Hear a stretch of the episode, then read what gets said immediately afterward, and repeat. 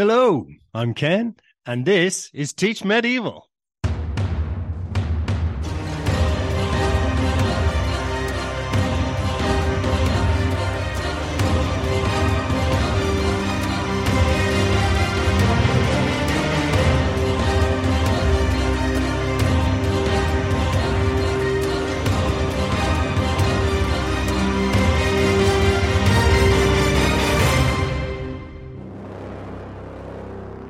And on today's episode, I am once again extremely excited to be welcoming back Associate Professor Nicholas Morton. Hello, Nick. Hi, Ken. It's nice to be here. Nicholas is Associate Professor of History at Nottingham Trent University, the co editor of the forthcoming Global Histories Before Globalization book series, and the author of a number of key texts on the Crusades, including the Medieval Military Orders 1120 to 1314 and Encountering Islam on the First Crusade. Now, before we begin, I do want to take a second to remind you that this episode is actually episode three of a larger mini series of three on the topic of Urban II and the First Crusade. So if you haven't listened to episodes one and two yet, please go and do so now, and then come back and rejoin us here when you're ready.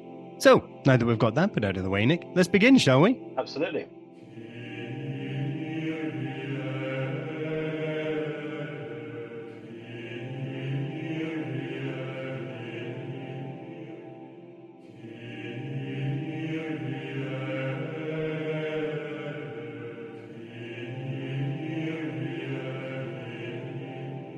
Right, so Nick, the topic for this third and final episode is the role played by Urban's own religious conviction in his decision to call the First Crusade. Was the Crusade actually a primarily spiritual endeavor designed to save the souls of thousands whilst benefiting Christendom as a whole? But before we get into that, why don't we just take a second to look at the context in which Urban is operating? Because the late 11th century, Western Europe was a powerfully religious place, wasn't it? I mean, in what ways? How how central was the church and how central was Christianity to everyday life? So, in Western Christendom at this time, the vast majority of the population were Catholic Christian. Mm-hmm. There are some Jewish communities in various areas, a, a small number of um, Muslim communities on so the Christendom's southern borders, and those would grow over time, and perhaps some pagan presence in the north. But yes, overwhelmingly, Western Christendom was Catholic Christian at this time. And I think probably one of the hardest things that people encounter when trying to get to grips with understanding Western Christendom at this time is just how deeply felt those religious beliefs were, just how much they permeate society. Yeah.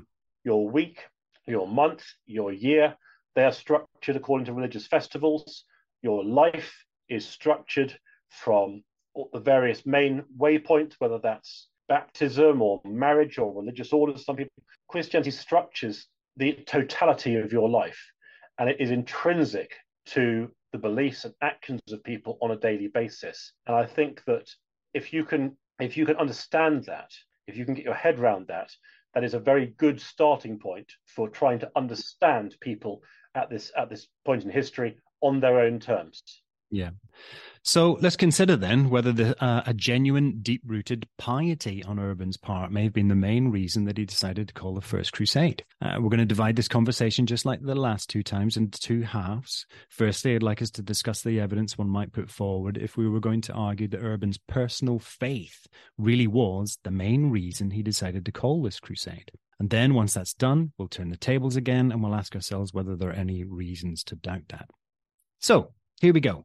Let's consider the evidence in favor. Firstly, let's look more deeply at this notion of sin uh, and the fact that its widespread existence in Western Europe at this time may have been exercising Urban to some considerable extent. I mean, would it be fair to say that Europe in the 11th century, as well as being a deeply devout place, was also a violent place, Nick? Very violent, yes. And the violence took place on a number of levels. You've got the sort of um, the rivalries and wars between kings and queens and dukes and high level violence, if you like. Mm-hmm. You've got then got a fair amount of low level violence between knightly families, battles and skirmishes involving no more than a few dozen soldiers on either side. Mm-hmm. And then because there's not a great, it's not possible for rulers at this time to exert a great deal of law and order, you've therefore got a fair amount of violent crime as well. So violence can occur in a number of contexts at a number of different levels. And the church sees all of this, or almost all of this, as a big problem. Yeah. So increasingly, uh, what were Western Christians obsessed with?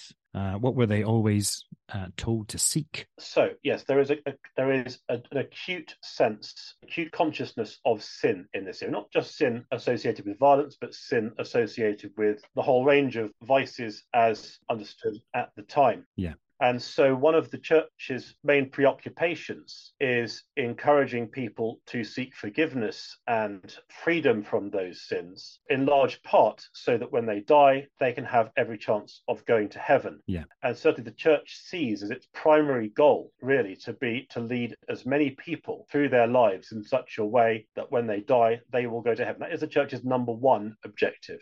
Mm-hmm. Yeah, that's his that's his purpose. Uh, and so, do we see a genuine concern on Urban's behalf uh, with the levels of violence? I mean, does he refer to it in the accounts of his speeches? Does he refer to it in his letters? To some extent, um, there's one, one account of Urban's speech at Clermont, for example, that which makes reference to infighting among knightly families. I, I think is the only audience he has in mind is probably the southern French aristocracy. But here is an area where you have a lot of low-level low and middle level violence between rival villages, towns, aristocratic families fighting out their various vendettas. Mm-hmm. And this is a really big problem for Urban and for Urban's predecessors. This has been a preoccupation of the church for well over a century by this stage, trying to stop these people fighting. Yeah. Now they're fighting based on their interests and rivalries and concerns, and doubtless each of these factions thought that they had the moral high ground, but they're still fighting each other. So, what the church tries to do is to institute things called the peace or the truce of God. Yeah. And these are ways to try and curb the fighting. And that includes things like raising peace militias who are there to forcibly break apart participants. It means instituting certain days in the week when no one's allowed to fight. So the church realizes it can't stop them fighting, but at least it can stop them fighting on certain days so that your average farming family can at least look after their crops rather than constantly living in fear of when the next raiding party is going to come over the hill. Yeah. But the main point is that these attempts to curb the violence are not particularly successful. Right. Yeah. And so you might argue that by calling a crusade and offering a full indulgence for participation in said crusade, Here's an opportunity for Urban to save tens of thousands of souls all at once in a way that the peace movement has thus far failed to do. Well, this is one of the possible motives that was going through Urban's head when he launched the crusade. Launched the crusade, certainly, was he simply trying to displace the violent groups of people from Western Christendom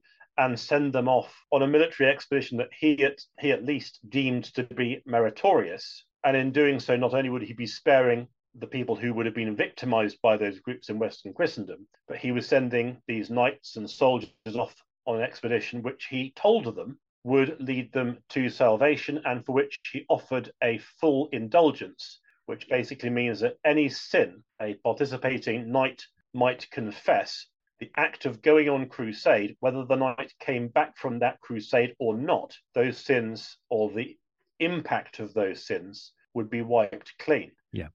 And so Urban, in a sense, you could see that Urban was trying, according to his own principles and values, to try and save both those knights and the people they would, would potentially have victimized back in their home territories. Yeah. So let's consider then for a moment the ultimate goal of this uh, crusade that Urban comes up with: the reclamation of the holy city of Jerusalem. Why was that, you know, such a such a prominent target, um, such an important city to Christians? Okay, so I mean, we can go back to the Bible and talk about Jerusalem's significance in both the Old and New Testament, Jerusalem's um, significance in the life of Jesus, um, obviously this is the location of the crucifixion, or just outside the walls of Jerusalem is the location of the of the crucifixion, among various other key events in Jesus' life. So Jerusalem's always had a had an enormous significance in Christianity. Of course, it has. Yes, but during the 11th century, there is a rising Jerusalem centeredness to many strands in the theological and spirituality of Western Christendom. Mm-hmm pilgrims begin to take, take the road for Jerusalem or indeed take ship for Jerusalem in increasing numbers. Yeah. And sometimes these pilgrim parties are very large, the size of small armies. In 1064, a German pilgrimage went to Jerusalem with thousands of participants. Now, they weren't going as an act of war, they were going as an act of pilgrimage. But it's interesting to see that numbers on that scale are heading east. Yep. And so there is this rising vein in the sort of the, the, theological and spiritual movements of this era that is placing Jerusalem at the epicenter of people's thinking. Some people went on, on pilgrimage to Jerusalem many times in their life. That's how deep the commitment was in some cases. Mm-hmm. Yeah. And we can see this desire very explicitly and repeatedly in the accounts of his speech at Clermont. And we can see this desire to reclaim the city in his own letters that he wrote. Indeed. And one, of, one another factor that has been advanced by some historians for Urban's launch of the crusade is the desire to protect and open up pilgrim routes going to Jerusalem. Yeah because the Jerusalem area, directly before the First Crusade, it's a very troubled area. There's a big war being fought between the Seljuk Sultanate, which controls much of central and northern Syria, and then territories to the east going all the way back to the borders of the Central Asian steppe. And then the other side of the border, which is just the other side of Jerusalem, basically, you have that empire that controls Egypt and parts of the coastal region of Syria. And they fight over Jerusalem time and again in the 1070s, particularly. Yes. So Jerusalem's a war zone. Now, we do hear about pilgrim parties reaching Jerusalem, and the Fatimid authorities who controlled Jerusalem for much of this period fully permitted this. But at the same time, you have to ask yourself how much protection could the Fatimids actually exert, given that Jerusalem is right on the frontier on this very active conflict with the Seljuk Turks, and given that this is a war zone, it's not just the two combatant parties who make this a dangerous area for the pilgrims to pass through. Given the disorder of the area, there's also stories of bandits and Bedouin groups who also make the area very disturbed. And the 1064 pilgrimage that I mentioned, that got, came under attack um, during its journey. Yes. Now, that's not to say it was a deliberate attack on pilgrims because they were pilgrims. It's perfectly possible to explain that in terms of just the sheer chaos of this area as it is being repeatedly fought over by various different factions.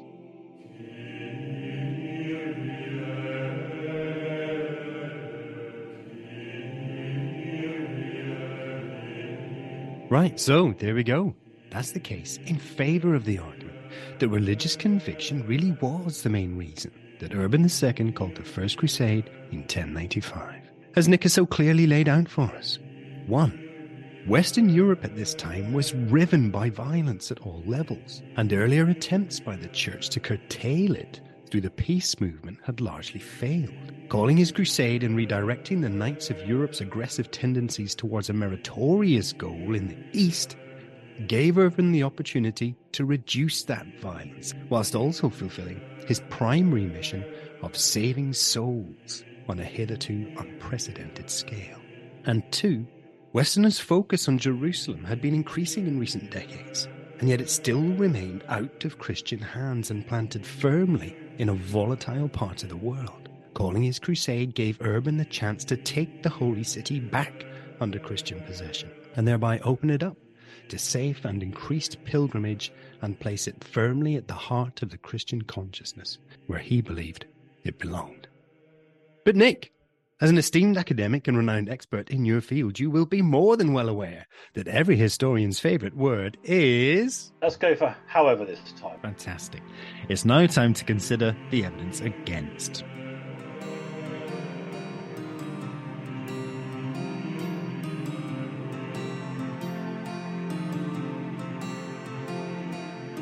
So, Nick, let's look more closely at these claims of uh, selfless piety. I mean, are we being a little naive here this time? Uh, are we in danger of taking Urban's claims at face value? Look, would a man of Urban's background and Urban's vision have been blind to the political advantages of summoning a crusade and to the political advantages of reclaiming the holy city? Yes. Okay. So let's start, as you said, let's play the other side of the argument. Let's let's look at this from a more cynical perspective. Yeah. And certainly, Urban had a lot to gain from the successful completion of the of the crusade. Although, as I've mentioned previously, we do have to caveat that with just how enormously unlikely it was that Urban's campaign would ultimately carry out what it did carry out. Absolutely. Yeah. It's not common for people to march thousands of miles and take and hold a city deep within an, um, another civilization's territory. Yeah. But nonetheless, if Urban did hope, well, presumably he hoped the crusade would succeed from the moment he launched it, he did have a great deal to gain. Yeah shoring up his own political position would have been one of one one possible advantage for him. Yeah. Gaining the upper hand in the ongoing conflict with the German emperor would have been another. Yeah. Of course, he wouldn't have been directly addressing the German emperor by uh, launching the, what would become the First Crusade, but nonetheless, it would certainly give him a great considerable bolster to his authority and his power in Western Christendom that he was able to do that. Yeah. So we could be cynical from those perspectives, although we also have to add into that particular mix the fact that the things I've just detailed, Urban shoring up his own position, Urban getting the upper hand against the emperor, were also very much church objectives too at this time. Well, yeah, exactly. And do we suspect uh, that one of the initial aims was to establish a papal state based around the holy city? I mean, it didn't come to fruition, but do we have evidence that that was maybe the original ambition? Shortly after the Crusaders took Jerusalem, the Archbishop of Pisa, called Daimbert, arrived. Mm-hmm. Yes. And he does seem to have played with the idea of trying to turn Jerusalem into a theocracy. But actually, that ambition didn't last for very long. And Urban didn't push it. And he, well, by this time, actually, it wasn't Urban, it was his um, successor, Pascal. Um, Pope Pascal didn't push that either. Yeah. So, whether there was an ambition to create Jerusalem as a papal state, difficult to say, but certainly once it became clear that wasn't the direction of travel for what would become the Kingdom of Jerusalem, the papacy didn't try and push that agenda too hard. One of the imponderables in this is that the papal legate, so the Pope's main representative on the crusade, was called Adhemar of Le Puy, and he seems to have been very, very, very well liked and respected within the crusading army, but he died during the siege of Antioch. Now, what he might have wished to achieve had he reached Jerusalem, we don't know. Yeah. But there's nothing really to suggest that the Crusade leaders felt that this is something he might do, although that may simply have been because he never actually made it to Jerusalem.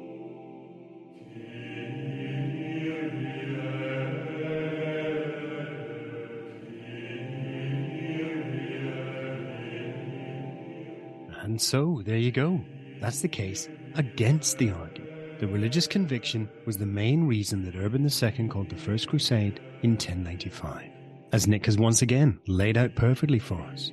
One, within the church, there were undeniable personal advantages to Urban II. Here was his chance to demonstrate his supreme spiritual authority in direct competition with Clement III.